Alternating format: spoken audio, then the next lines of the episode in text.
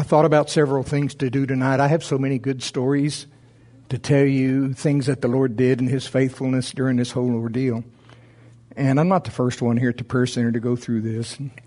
Number one, I want everybody to know the devil did not do this to me. I did this to me. 75 years of cheeseburgers and ribeyes. Okay? And um, yet it is a distraction. Trust me when I say open heart surgery is a distraction. And uh, it's to try and get you off target. But I'm here to tell you revival is now. Amen. Revival is now. We're not going to be distracted. Yeah.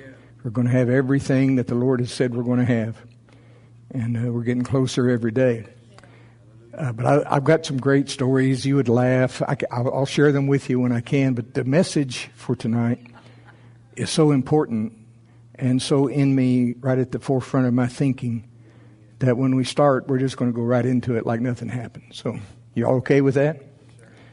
Hallelujah. That little video we sent out, by the way, little nine minute, because people were starting to call, and I'm sure partly it's because, you know, we lost Pastor Dave within the last year. And eventually, where's Gary? Where's Gary? And then the questions became, did Gary die?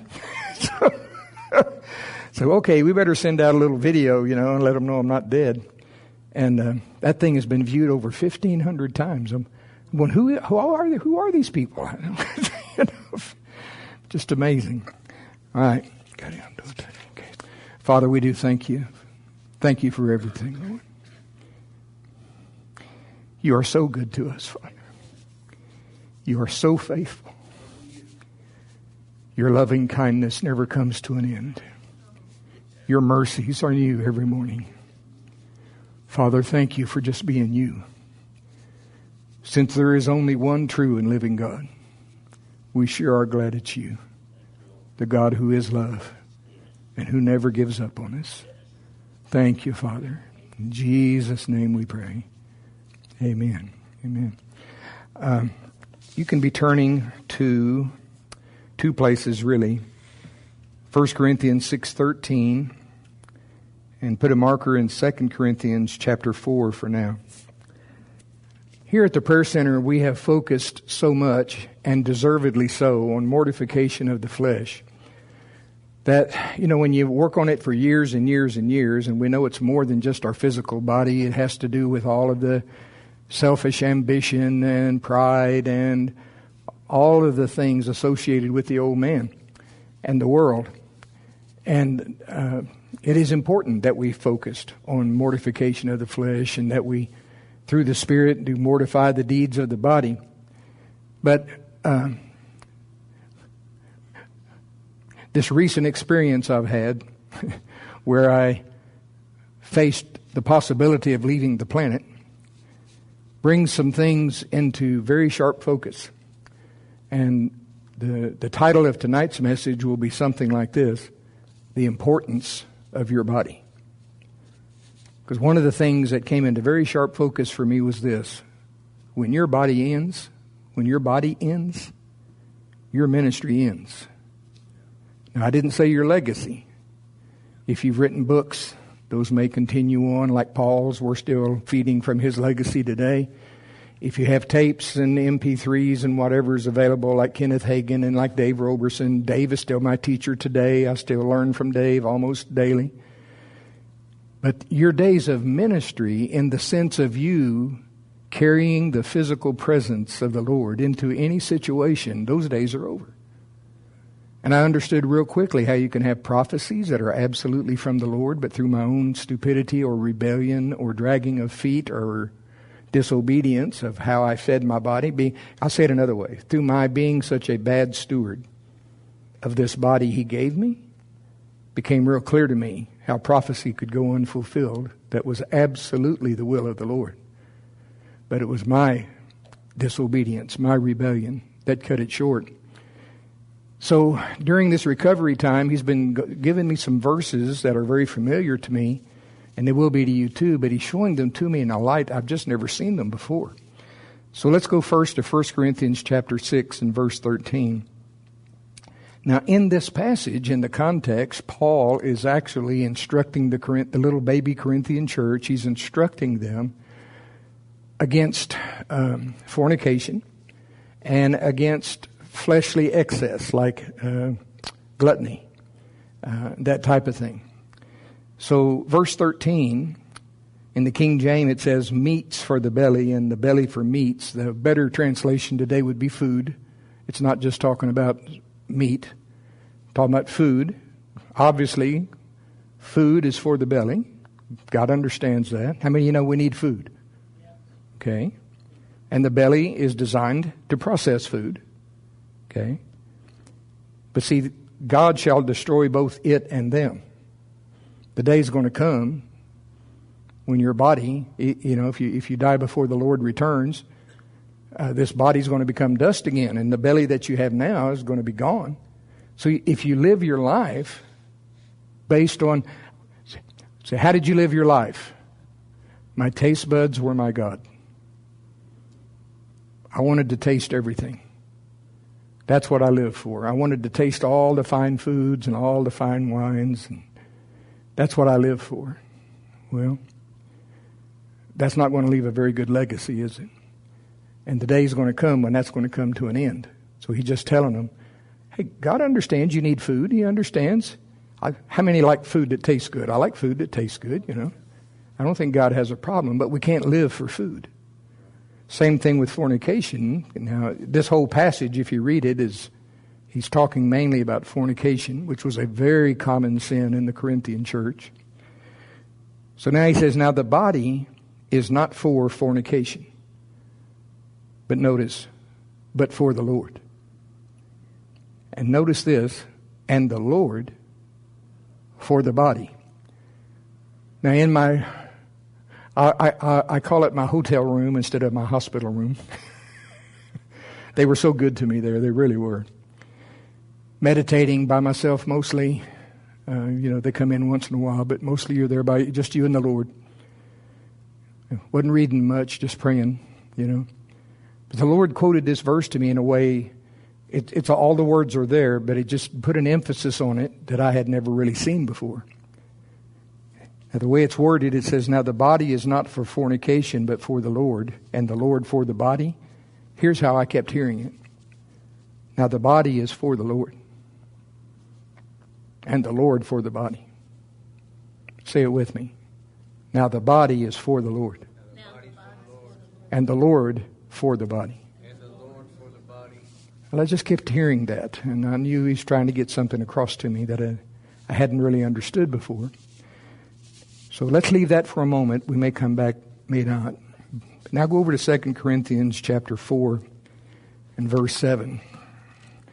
And I'm really going to have to teach in macro mode. There's a point that he wants to make tonight. See, I'm hearing don't don't do that. because if I open my Bible, we'll never make it. I have to deliver this image in wholeness or it's going to be useless. Okay, so the other verse, 2 Corinthians 4, verse 7, he's actually talking about the gospel.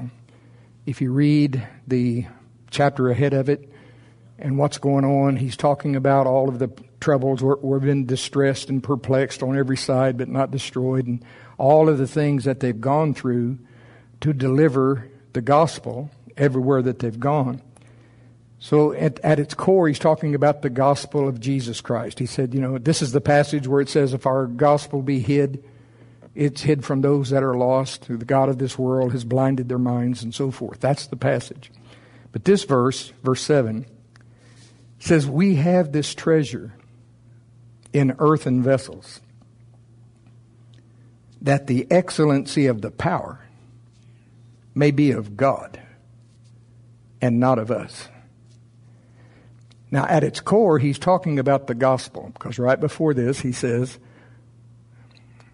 God has commanded the light to shine out of darkness so that we could understand the gospel, the truth that shines in the face of Jesus Christ. He's talking about the gospel message. But it's more than that, because if you go a few verses later, he says, Now, we are delivered all the way to death. Why? That the life of Jesus might be made manifest in our mortal body. That's more than a message. The life of Jesus.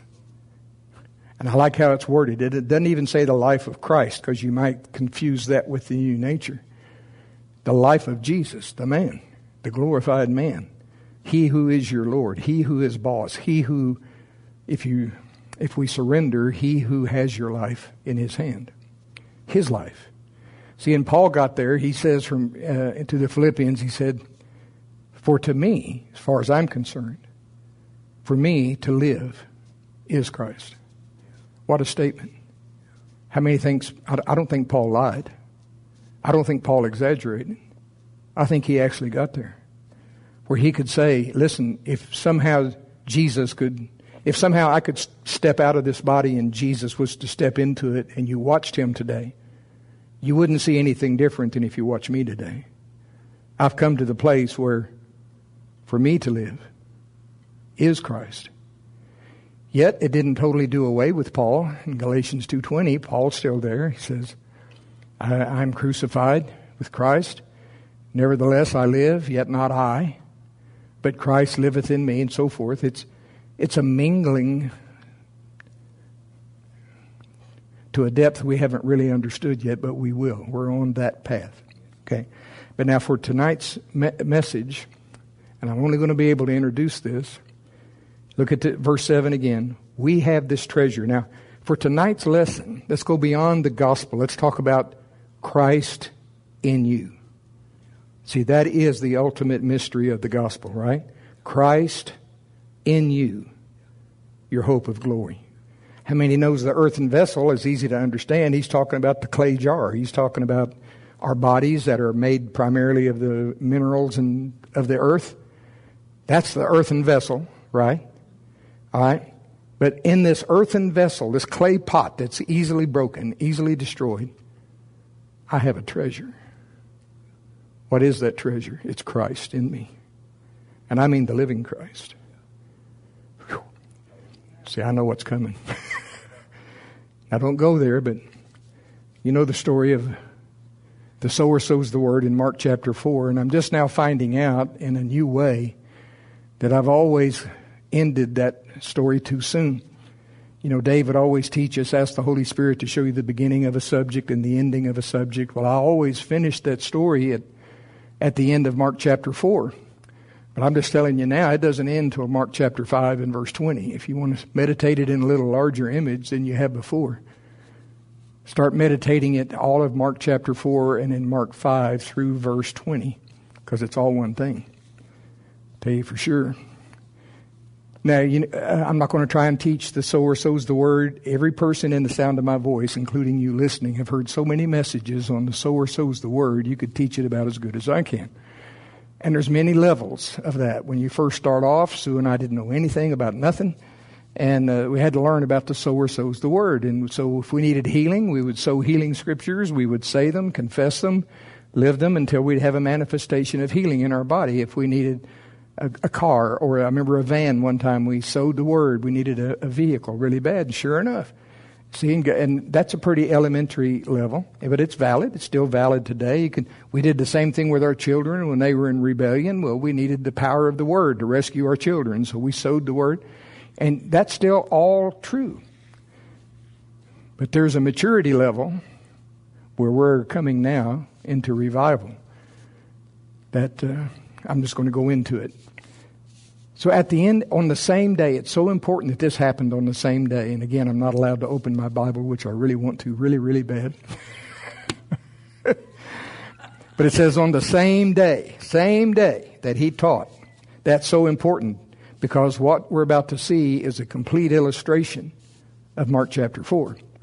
But it's also a complete illustration of we have this treasure in earthen vessels. Now, how would the Lord illustrate that before the new birth is available. You know, he even said about the Holy Spirit, he told the disciples, he said, The Holy Spirit's with you, but he shall be in you. Well, Christ knows the day's coming that he's going to be in them too. But how do you illustrate Christ in you? Christ in your mortal body, Christ in your earthen vessel. How do you illustrate that before the new birth is available? Well, now I understand what, what happens at the end of Mark 4 and the beginning of chapter 5 is probably the best that the Holy Spirit could do at the time to illustrate Christ in us. Christ, we have this treasure, Christ, in our earthen vessel. First off, he sows the word. He tells the disciples, let us cross over to the other side. He sows the word. He tells them. Now notice, he doesn't tell them why. He doesn't tell them what's going to happen. He doesn't tell them how long it's going to take to get there. See, all you need is enough information to take the next step. Sue and I have found that to be the case. Sometimes he tells you more, sometimes he doesn't. Sometimes he tells you why, most times he doesn't. the sower sows the word. Let us cross over to the other side. They don't even know why. Okay? So they set about to do it. And notice now, the, in the illustration we have, you have the disciples, they have a boat, and they have Christ in the boat. Can you allow me to say they had Christ in a wooden vessel? it's an illustration, it's a type and a shadow of what's coming with us. Eventually, we're the vessel. See, now we have Christ in these earthen vessels. But how do you illustrate that before the new birth is available? They have Christ in this wooden vessel. It's fragile. It can be sunk. It can be broken. And they're in it too. It's a pretty good illustration. I see it so clear now. Let us cross over to the other side. And guess what happens? Soon as they obey, soon as they receive the word with gladness, yes, Lord, here we go. And they set out to the other side, Satan comes immediately. You know what happens? A big storm comes. And why does the care, would you call that a care of this world?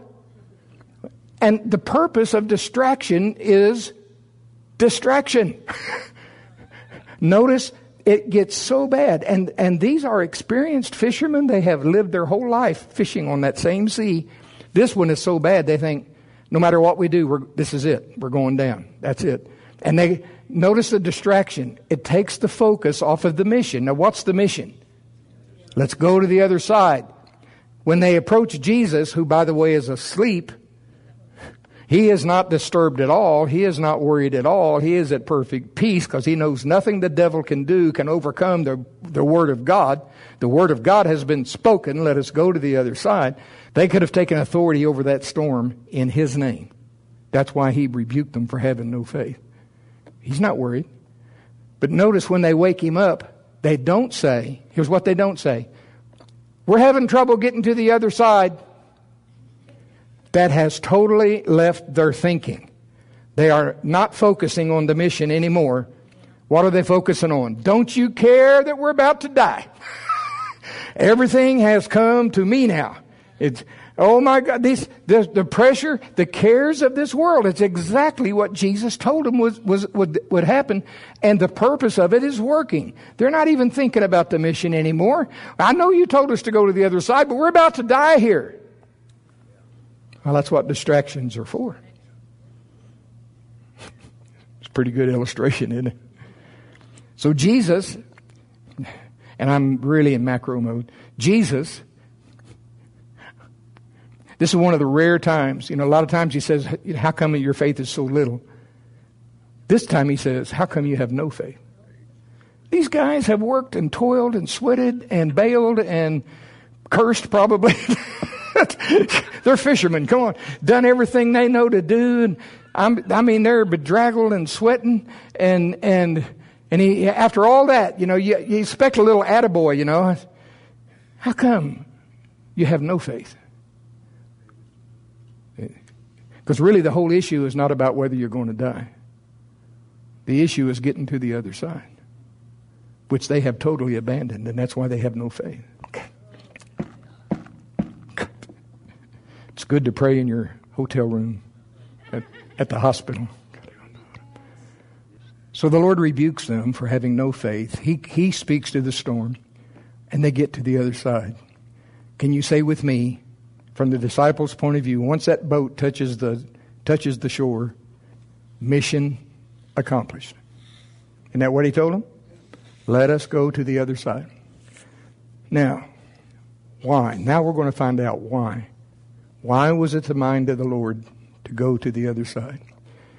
And this is what you find in Mark chapter 5. The madman of Gadara coming out of the tombs. This man cut himself with stones. They couldn't hold him with chains, not ropes, chains. They couldn't hold him. They would even put fetters. I had to look up what fetters is. That's ankle bracelets. They couldn't hold him with those either. He would break them. He'd run naked and, and cry all night long and cry out. This man is beyond your 12, any 12 step program you have. This man is beyond any reasoning. He is beyond your counseling. Jesus didn't even try to talk to this man. Jesus talks directly to the devils in this man. And when I was starting to understand why we came to the other side,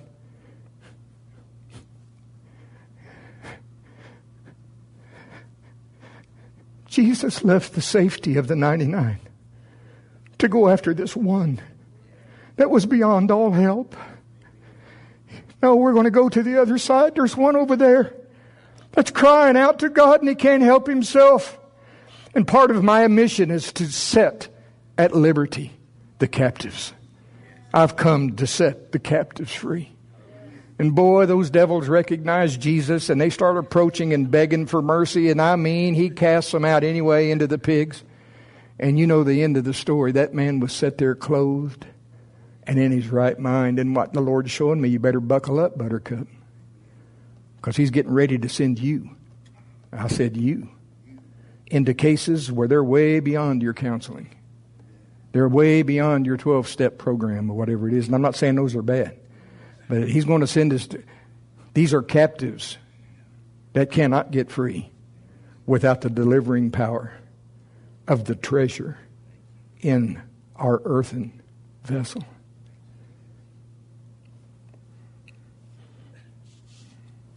And then at the end of it, that man, of course, wanted to follow Jesus. I would too. See, there's only one Lord, and that's Jesus. He said, No, I need you to go all through this region. It was Decapolis, it's 10 cities. I need you to go through all this region. Because he was famous. Everybody knew this guy. I want you to go through this reason, region, telling what great things the Lord has done for you. And I heard this. I heard the Holy Spirit say it was similar to a, similar to, to the similar to the mission of John the Baptist to come and tell of the Christ. That was his mission to that region. And later on, great things happened there also. And then they would also come to his meetings. Now, the sower sows the word. I never, that's a far different level of the sower sows the word than believing God for a little van. You know, believing like we did in the early days just to make it pay the electric bill. you know, thank God you got to start somewhere. But I see now if he's opening up these kind of understandings, we're, about to come in now.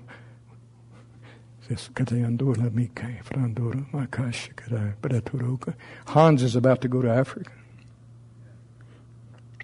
Lots of people have gone to Africa. Lots of great ministers. Lots of books, lots of messages, lots of good. I'm not, I don't want to disparage. But see, what's, what's going to happen now as we come into this revival? Hans and his family, I don't mean just Hans. These are, these are earthen vessels that have a treasure. And it's no less than the very same Christ who set the madman of Gadara free. But he has to have, I'm just going to use Hans and not the family. He has to have Hans's body. See, when, the, when Hans's body goes into, when it takes a dirt nap, when it dies, the Lord's ability to use Hans that way on planet Earth is over. And that's what he was showing me about the importance of our bodies. I never really understood it before.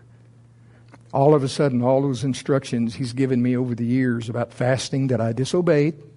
Is that clear enough? For the most part, I disobeyed them. I obeyed five, ten percent. For the most part, he was trying to save my life. I probably wouldn't have had to go through what I went through. But if I don't change now, and become a steward, take the attitude of, Lord, yes, sir, that brings us to Ephesians 5.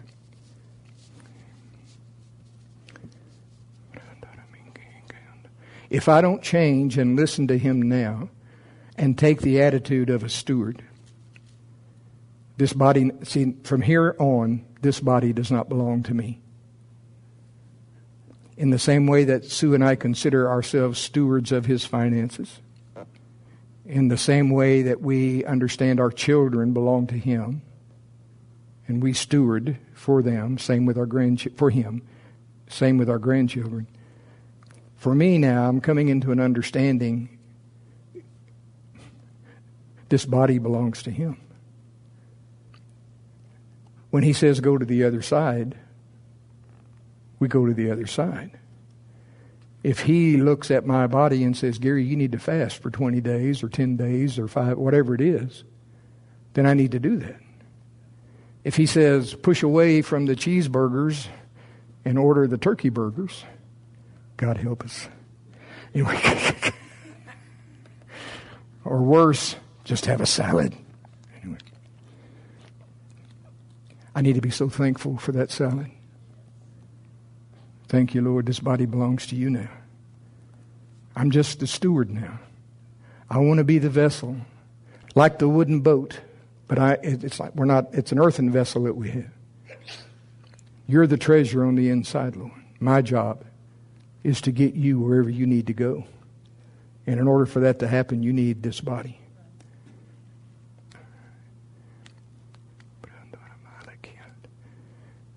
Yes, sir. One last thought on this. It might be a short lesson tonight. But it, are you getting anything out of this?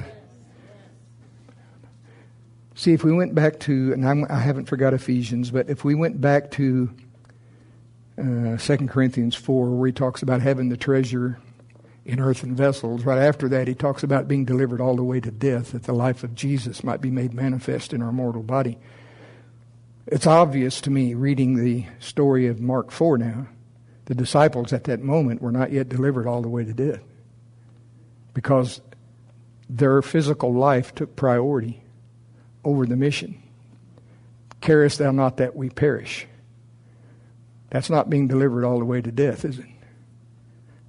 Jesus wasn't worried. I'm sure there's more understanding on that than I have right now. But see, we've got to come to the place Paul says, whether for me to depart and be with Christ is far better.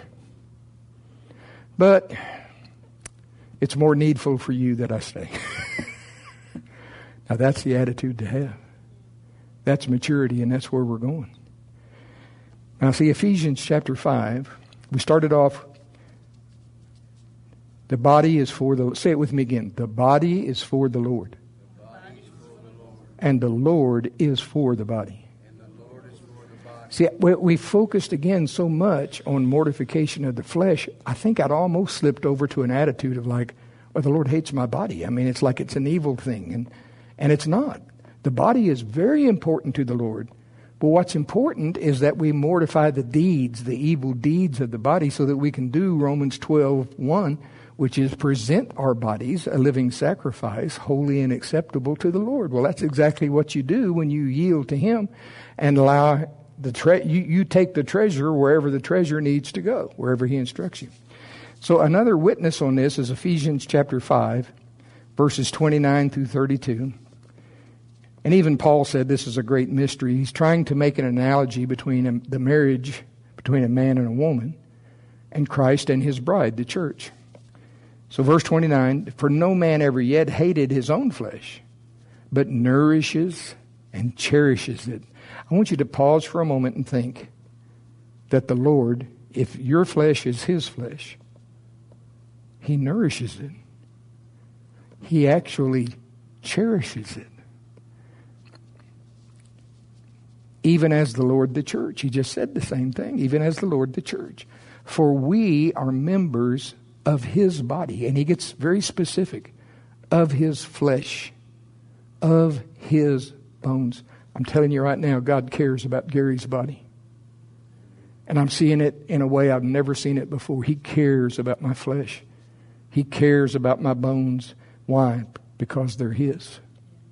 He nourishes it, He cherishes it. Verse 31 For this cause shall a man leave his father and mother and shall be joined unto his wife. And see, the Lord is wanting to join himself to us in a way that we've not really understood before. We're already joined in spirit. He that's joined to the Lord is one spirit. But he's wanting to join with our body. He is the treasure in our earthen vessel.